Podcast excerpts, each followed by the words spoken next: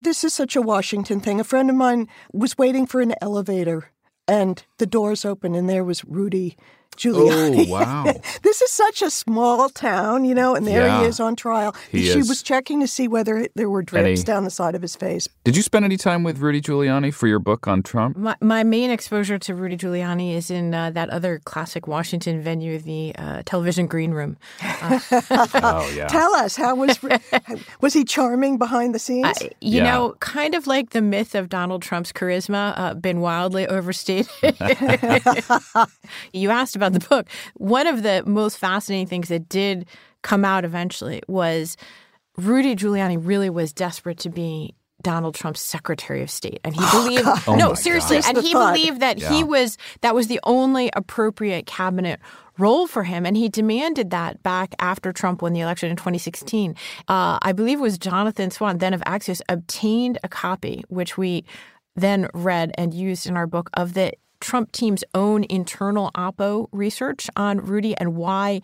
Even for Donald Trump's team, he couldn't get the job of Secretary of State. And it went through chapter and verse of all the kind Oh, of God. shady consulting gigs and like how he was telling, you know, Mexico City they were gonna he was gonna end their crime problem and you know all the all these incredible examples. It is uh, by the way, you can access this document online. It is it is quite It quite a sounds read. I- you like know? what I would give Too sleazy be for in- Trump. in That's the room. headline. Exactly. When these guys say, you know what, the more I look at this, the more I think he's just not fit for service.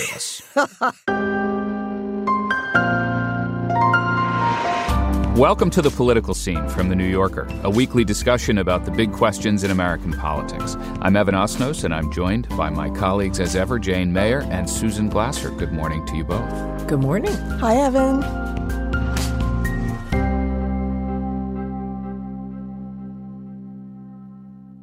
This time last year, Ukrainian President Volodymyr Zelensky arrived in Washington to a hero's welcome. We all remember him giving a speech in Congress, and he received tens of billions of dollars in military aid. But this past Tuesday, when Zelensky came back to Washington for the third time, he had a very different reception. His pleas for more military aid were stonewalled. He was met with total inaction from Congress. The holdup was thanks largely to Republicans on the Hill, whose support for Ukraine has dwindled sharply since the war began in 2022. In fact, many Republicans now seem willing to let Ukraine fail in its war against Russian forces. It's just the most recent example of a remarkable transformation that has taken place within the GOP, a party that, after all, once defined itself by its opposition to the Kremlin. A big part of the story has to do with Donald Trump and his admiration for strongmen like Vladimir Putin. But the more that you look at it, the clearer it becomes that the GOP's affinity for illiberal leaders like Putin has been in the making for a very long time. And this week, we wanted to go back and explore that hidden history. Susan, of course, you lived and worked in Russia. You focused on it for years. When did you begin to see that story merging with your sense of Washington? Well, it, look, I think you're right to focus on the idea that this didn't spring full blown from Donald Trump's fever That's right. dreams, although he, he has had a long standing admiration for strongmen generally and for That we know. Vladimir Putin specifically. But there are a number of antecedents. First of all, actually, Republicans themselves, there is a long strain of admiration for uh, authoritarian, uh, even dictatorial leaders. And this goes all the way back through the history of the 20th century. Uh, but of course, this is not, you know, the far left Kremlin of, you know, the communist era anymore, the Soviet Union. This is a far right Kremlin re engineered and repurposed by Vladimir Putin. And so to me, the story that we're talking about right now really begins probably in the mid 1990s hmm. after the breakup of the Soviet Union. What is Russia's new identity? What is it going to be? And there's a fascinating moment that we wrote about in our, our first book, Kremlin Rising, in the 1990s. Boris Yeltsin is the president, and the country's in crisis. It doesn't have an identity, it doesn't have an ideology. In fact, it rejects ideology as a result of 70 years of, you know, being force fed uh, Soviet dogma in, in school. What is it going to be as a country? Yeltsin actually sets up a national commission on, you know, the Russian identity. This is a country that was at such an impasse with itself. It didn't even have words that it could agree on to a national anthem. So when they played the anthem at the Olympics, it was no words hmm. because there were no words that they story. could agree upon. Uh-huh. And so this national commission amazingly did its work for a couple of years and guess what? It failed it basically it found that the only thing left that Russians really had to take pride in was their victory in World War II over the Nazis uh, and a sort of generic sense of national pride that flowed from that. Well, of course, that was what Putin came into office, mm. uh, and you know, as Yeltsin's successor. Remember New Year's Eve, 1999, Yeltsin appoints him as his heir, this unknown KGB agent. But when he first comes in, there's a lot of debate about what is his ideology. But over, I would say, the course of his first few years in office, a new orthodoxy takes place, and so I would I would really date it to Putin's return to mm. power after the sort of brief Dmitry Medvedev interregnum. Exactly. Yeah. In 2011. Go back to the official state ideology of the Russian czars orthodoxy, autocracy, nationalism. In effect, that's what Putinism is, and it's it's been very appealing to uh, his audience, not only inside Russia, but also to far right groups in Europe a la Orban in Hungary, and in the United States, where he started to get adherents like Tucker Carlson talking up Putin's way. I mean, even even before Tucker Carlson, this goes back quite a ways on the right too in in America. Um, so if you go back to like 1992, you begin to start seeing these kind of bottom feeders of American politics heading over to Moscow. Lyndon LaRouche is mm. there in 1992, a conspiracy theorist, uh, just far fringe figure. He's over there. Then he's succeeded by David Duke, right. the head of the KKK, who said sets up in Moscow for a while. His books are translated into Russian. He finds, as Susan says, kind of a great sort of values connection with this kind of nationalist, autocratic, dictatorial, and white. Face it, it's, it has to do with white Christian nationalism. Um, and he feels very at home there, and there's that connection. And it begins to grow on the right into circles that are connected to Trump. Mm. I mean, hmm. so you get Richard Spencer. Um, who um, has the, the alt right uh, white nationalist? Exactly he he's had many connections with Russia, including that he's married to a Russian woman who is a great apologist for Putin. So again, you're seeing this kind of strange connection. I didn't really, in my own work, know that much about this. I mean, it seemed improbable at first, but I sort of stumbled across it one day when I was looking into the homeschooling movement on the Christian huh. right and the largest and most right wing homeschooling organization, which is the the the uh, Homeschool Legal Defense Fund, um, was meeting in Moscow. And it's run by kind of a figure in Virginia who has long been involved in kind of right wing politics. And, you know, sort of thinking, that's strange. Mm. What, what, what are these people, homeschoolers, doing in Moscow? But of course, it's a very religious, very Christian, and very reactionary movement. Um, so they found sort of a values connection with Putinism. Well, that's right. Even though, of course, Putin's religion is Russian Orthodoxy, which is very different than the sort of uh, right wing Christian evangelical religion of Michael Farris, the, the Virginia politician, uh, homeschooler that you're talking about. And yet the rhetoric really struck a chord. I think you're exactly right about that. The other thing is, you know, remember that what is Putin doing over the course of consolidating power in Russia? He is systematically passing new laws that are highly restrictive, uh, cracking down on human rights and civil rights. Russia uh, quickly, under Putin, ended up with uh, some of the most restrictive anti LGBTQ laws in uh, Europe and for sure. and connection. this is a huge yeah, cause yeah. celeb for Putin. Uh, and Putin is essentially setting himself up as not just an internal tough guy, but actually as a sort of a global figure of the reactionary right. So then you have this interesting uh, split forming within the rhetoric from the Republican Party? Because I think people will remember in 2012 when Mitt Romney famously said at one point that Russia was, as he said, America's number one geopolitical foe. At the time, that became a kind of laugh line, the idea that this was a, an antique reference from the Cold War. And so, what you're describing is that there was a part of the Republican world which hadn't yet fully manifested itself in the form of Trump and Trumpism, that was seeing itself more aligned with Russia and this emerging kind of reactionary ideascape. And then there was, at the same time, this rump state of the old descendant of the Republican foreign policy establishment that still perceived itself in conflict with Russia. Is that right? These two things sort of coexisted at the same time? Well, remember the, the, the people who were sort of admiring Putin, they were the kind of fringe mm. at that time. And really, up until Eh, Trump's ascendance to the presidency, he represented a minority of a minority viewpoint inside the Republican Party. The Republican Party at that time was the party of Mitt Romney, the party of John McCain. They were kind of Russia hawks in their political DNA going back to the Reagan era. And of course, that's still a very significant part of the Republican Party today. Nikki Haley, the former UN ambassador, South Carolina governor, she represents, I would say, in the current Republican kind of ecosphere, the, the heir of that view of Romney and McCain. And they were always criticizing uh, Democrats uh, like Barack Obama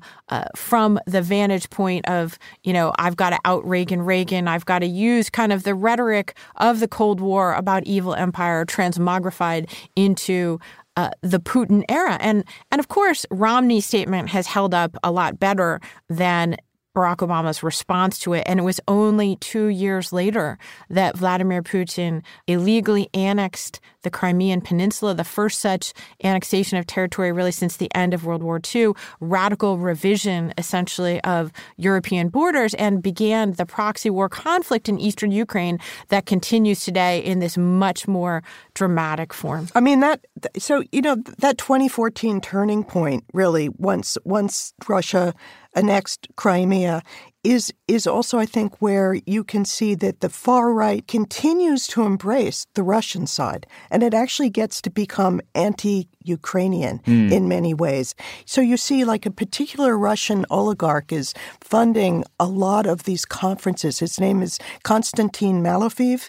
Um, and they call him God's oligarch, and he's he's very so he's anti- a sort of Christian Russian yes uh, oligarchic who uh, starts funding these these conferences of American right wing Christian nationalists. So you see this connection growing. But can I just say one other thing about this strain of what's happening now in American politics on the right is that in some ways, I mean, you've got a split between the old Reagan worldview that we've just been talking about, and then a revival in a way of something earlier, which is what the right wing was in the 1930s. It was isolationist. Mm. And if you look at like the editorial pages of the Wall Street Journal right now, this is playing out. Like Paul Gigot there, who's the editorial page editor, um, is lamenting that his fellow conservatives are turning towards isolationism and and the, there's a big there's a, a, split and a fight there um, and and that's what we're looking at. Look, history doesn't echo, but it does rhyme in this particular case, and I think that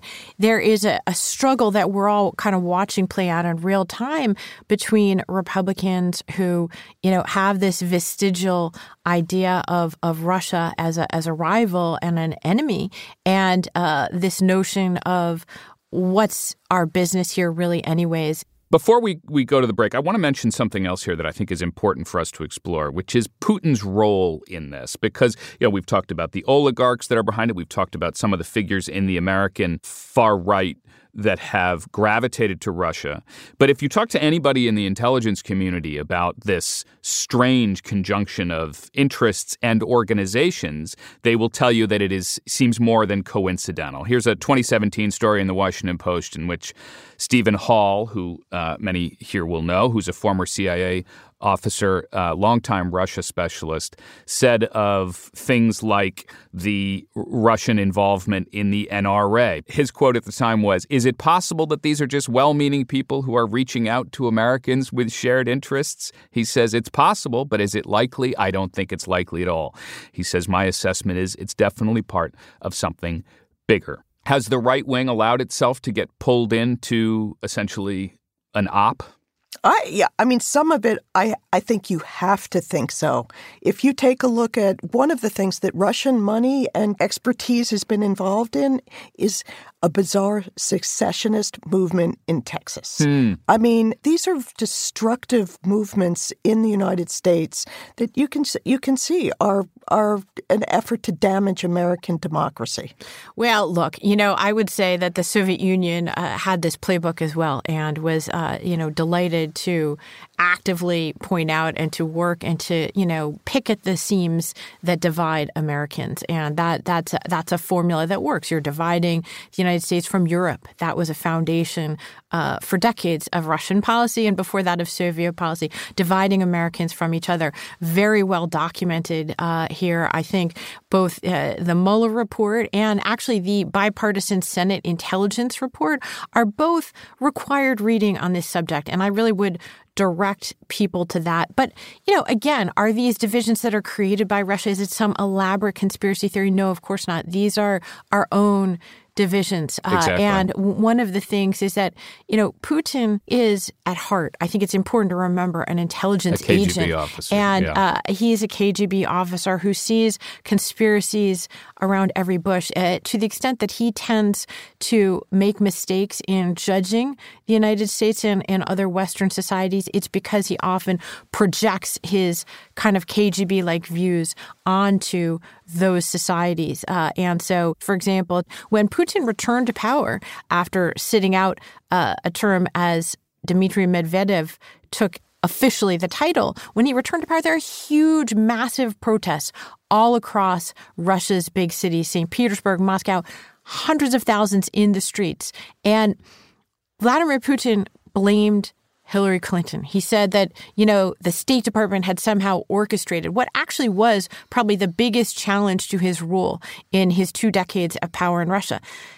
That's the way he thinks. He's a conspiracy minded guy. And, you know, his intervention in the 2016 U.S. election, one of the things the Mueller report points out that I think is really important for this conversation, it was in many ways organized after as a response those to his that, perception as a response of this to those American involvement protests right? and as a response to the American sanctions that were imposed on him after the annexation of Crimea in 2014. So before Donald Trump even was running for president. Can I ask you guys though, do you think I have this feeling that the Mueller report and the whole issue of Russia's sort of um, tampering in United States politics has been set back that's, by that's right, by a, a, just a concerted and a relentless effort by Trump and the people around him to say Russia, Russia, Russia, and suggest that there was never anything I, to I it. think that's and a I huge think point. I think they've I think made a lot of a headway in, in convincing people of that. No, part and of our, our part of the I'm purpose of this you up, conversation is to say that there just because one piece of it was not what everybody might have imagined at the time does not mean that you then chuck out the other elements that are uh, well documented, long-standing, go all the way back, as Susan said, to uh, the uh, practices of the intelligence community in the Soviet Union, uh, and continue in many ways uh, into the present day. There was another interesting moment this week in Washington. Allies of Hungary's strongman Viktor Orban were in town, and they spoke at, of all places, the Heritage Foundation. Did you guys notice this? Did this strike you as a bizarre reflection of the moment? I mean, the thing is that, you know, Orban, we know him as, you know, the greatest ally to Putin in the European Union, and he has also been very closely allied with the right wing of the Republican Party and with the Trump wing. That's exactly right, Jane. I mean, this is you know sort of call it the uh, the axis of the illiberals, and uh, you know Viktor Orban has been celebrated in recent years, but I think it's this nexus between Orban and Putin and their amplifiers and cheerleaders here in the United States on the American right that you know really speaks to this moment when Ukraine by the way, is fighting for its very existence. Yeah. And that's the thing. This isn't just some academic exercise. There are real Ukrainian lives in the balance I of think these debates. Susan, that's such a good point because basically this has been kind of a, a back burner story. It's been sort of a fringe romance taking place Hmm. between the far right and, and Putin and Orban. But you're so right. It actually's got, as you put it, table stakes. The And stakes. you're The stakes like- are like profound. The this is- stakes are actually this- literally lives This in the could balance. change history depending on what happens here. Okay, we're going to take a break. When we come back, we're going to welcome our second ever political scene guest to talk about how illiberal movements abroad aren't just winning approval among American conservatives, they're also serving as a model for politics back in the United States.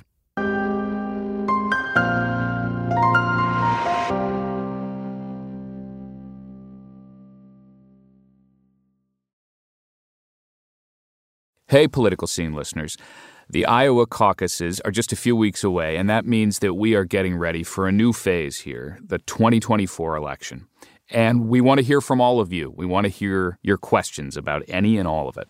There have been a lot of questions about how the media has covered politics, particularly Trump, in the last couple of years. And I, I think it'd be really interesting to hear questions from listeners about what they actually want to hear about. So, so send in your questions. Yeah, fire away. I mean, we want to hear from you. So tell us what we should be talking about in 2024 because uh, your opinion matters. Send us your questions at themail at newyorker.com, and you might hear some answers on the show. Be sure to put the political scene in the subject line.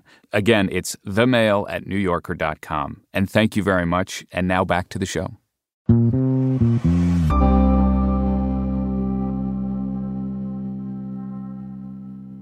All right, we're back with our second ever political scene guest, New Yorker staff writer Andrew Marantz. Andrew, welcome to the political scene. Guys, thank you. Thank you for having me. Hey, welcome. Hey, Andrew. Andrew, I think a lot of folks will know, listeners and, and readers of the magazine will know you've done a tremendous amount of reporting over the years on the relationship between American conservatism and some of its, shall we say, sort of ideological roots and influences, including global right wing movements.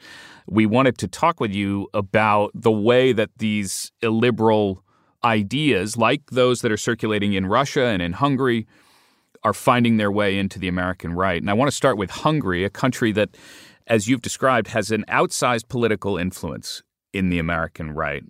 At one point, if I'm remembering right, Andrew, you actually went to Hungary and you were trying to get into a CPAC event there. This is the Conservative Political Action Conference. And what happened? That you were able to get in, but through a side door? Eventually, yeah, I was eventually able to get in. It it, it was way harder than I expected. Um, yeah, and you know, you say this illiberal country has outsized influence. That's that's exactly right. And illiberal is not, um, you know, an aspersion. It's how Viktor Orban describes his own plan for his government. He says we want to create an illiberal democracy. Uh, this is something he's been charting out for a long time. And so when I heard that CPAC was going to host not only its uh, annual, you know, Florida conference domestically, but then they announced our next conference will be CPAC Hungary. I thought this is a troll, right? This is just someone who got access to some GOP account saying we're going to do CPAC Hungary because it seemed too on the nose. It seemed like a fever dream. And then I looked into it and said, oh no, this is really happening. I, I should probably go. So I went to CPAC Orlando. Um, interestingly, uh, on CPAC Orlando, just to the point of what you were discussing earlier, that just happened to be scheduled on the weekend in February 2022 when Putin invaded Ukraine. So it was kind of fascinating To watching see it everyone- reverberate through that environment, I imagine. to see everyone kind of putting their finger in the wind and, and, and figure out what is the party line going to be here because of course Trump gets the, the the keynote slot on Saturday night. Everyone else has to speak before him, and nobody can guess what he's going to say about this. So they're all trying to kind of pre-triangulate what the message should be. It was it was kind of fascinating. What did the folks at the CPAC conference say, actually, about the invasion? It was sort of all over the map. Uh, Sebastian Gorka right away said the Russians are the invaders. They must pay for this. JD Vance really tried to dodge and said, you know, I don't care what happens in foreign countries. I just care about, you know, the invasion of fentanyl being brought in uh, through our southern border, you know, which was a huge applause line, even though it was a, a, a very brazen non sequitur, I would say. Um, it was not what people wanted to be talking about, but they kind of had to find a way through. And, and it made it increasingly awkward when they had this announcement from the main stage that, you know, come join us in our next springtime conference in Budapest. In Budapest. Um, so then in, in, Orlando, I had shaken hands with the guy who was, uh, you know, arranging the CPAC Hungary uh, extravaganza. And he said, yes, yes, you know, you'll be welcome. Just send us an email and we'll set it up.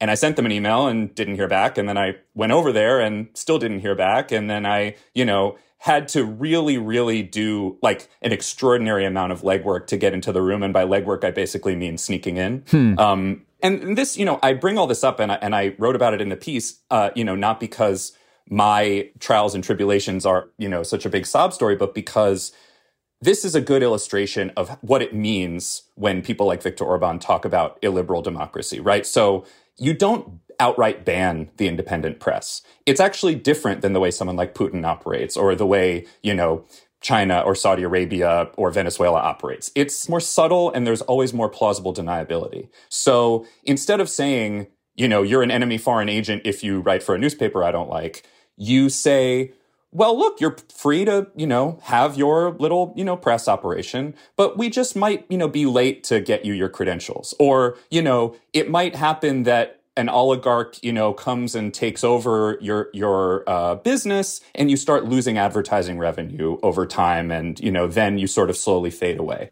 So let me ask you, Andrew, because this is the moment we're in the United States about to open our own election year in 2024.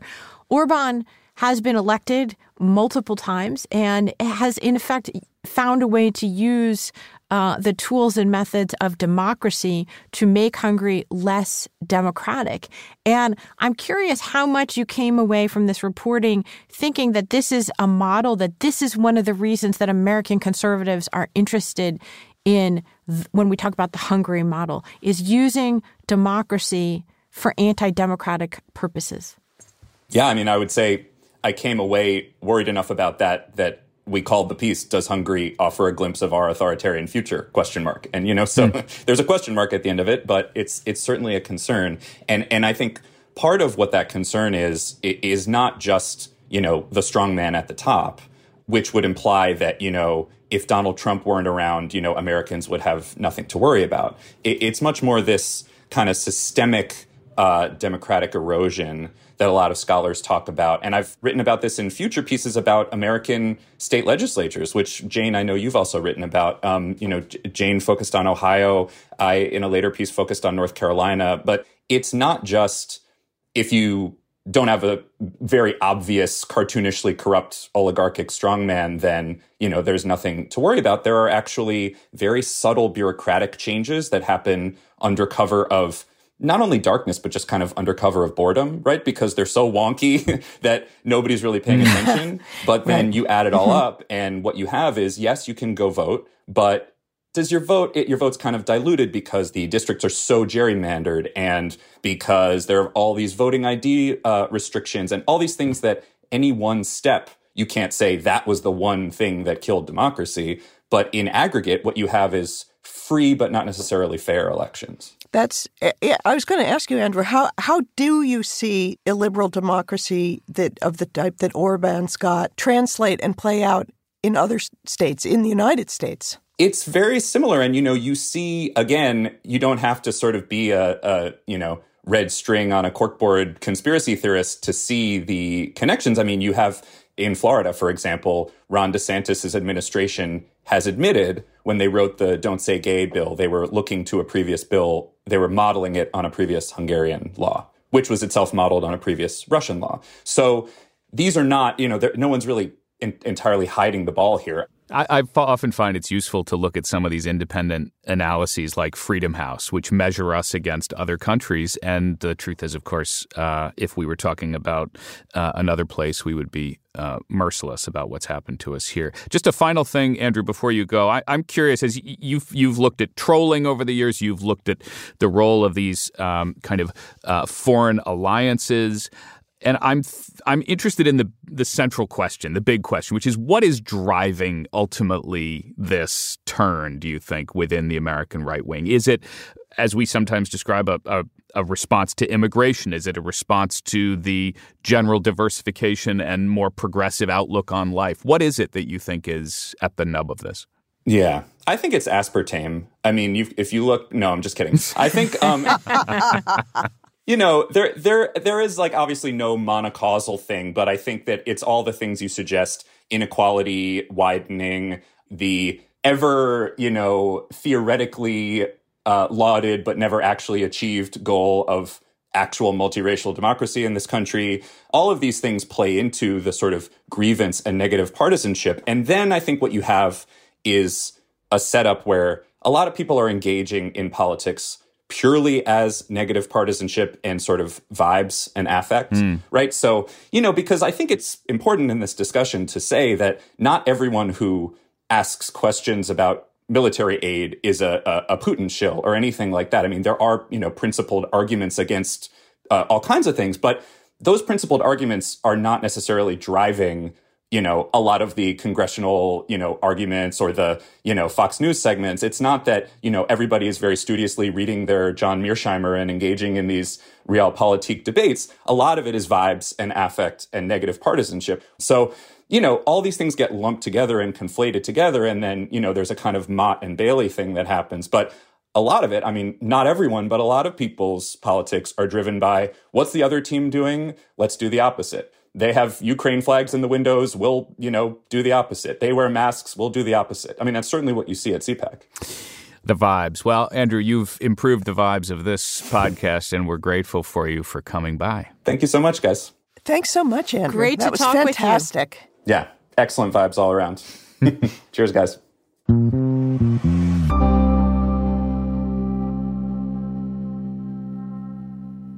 I have to say, I just on a pure reporting craft level, I love the idea that sometimes we just have to get on the plane and go. It is the wisdom of the ages. It totally is. I have a friend, um, Jill Abramson, who used to be the editor of the New York Times. Whenever I'm just sort of despondent and thinking I'll never get this story, she always says to me, just go. Just go. It's really true. yeah, ninety percent of life is showing up, right? Totally, totally true. When you're a reporter, for yeah. sure. Well, and and learning how to be told no and ignore it when when the time is right to ignore it. I must say, you know. I feel like we're giving ourselves a collective case, uh, understandably, of the end of year scaries uh, between uh, Viktor Orban and Vladimir Putin and Donald Trump. We are having this conversation the same week that Hungary's nearby neighbors in Poland That's showed that point. it can be done. That's good uh, And you know, while Orban has f- apparently found the key to electoral success with the Hungarian electorate, uh, right nearby in Poland, the Democratic small d opposition, after years and years of increasingly illiberal and authoritarian minded uh, rule in Poland, came back in an election and just this week inaugurated a new government under uh, former European Commission President Donald Tusk and promising to undo what was done over uh, the years of this kind of increasing illiberal rule and showing that the society was able to really mobilize. It was a general mobilization, especially by young people in Polish society, uh, that really made a difference. And it showed that you can beat back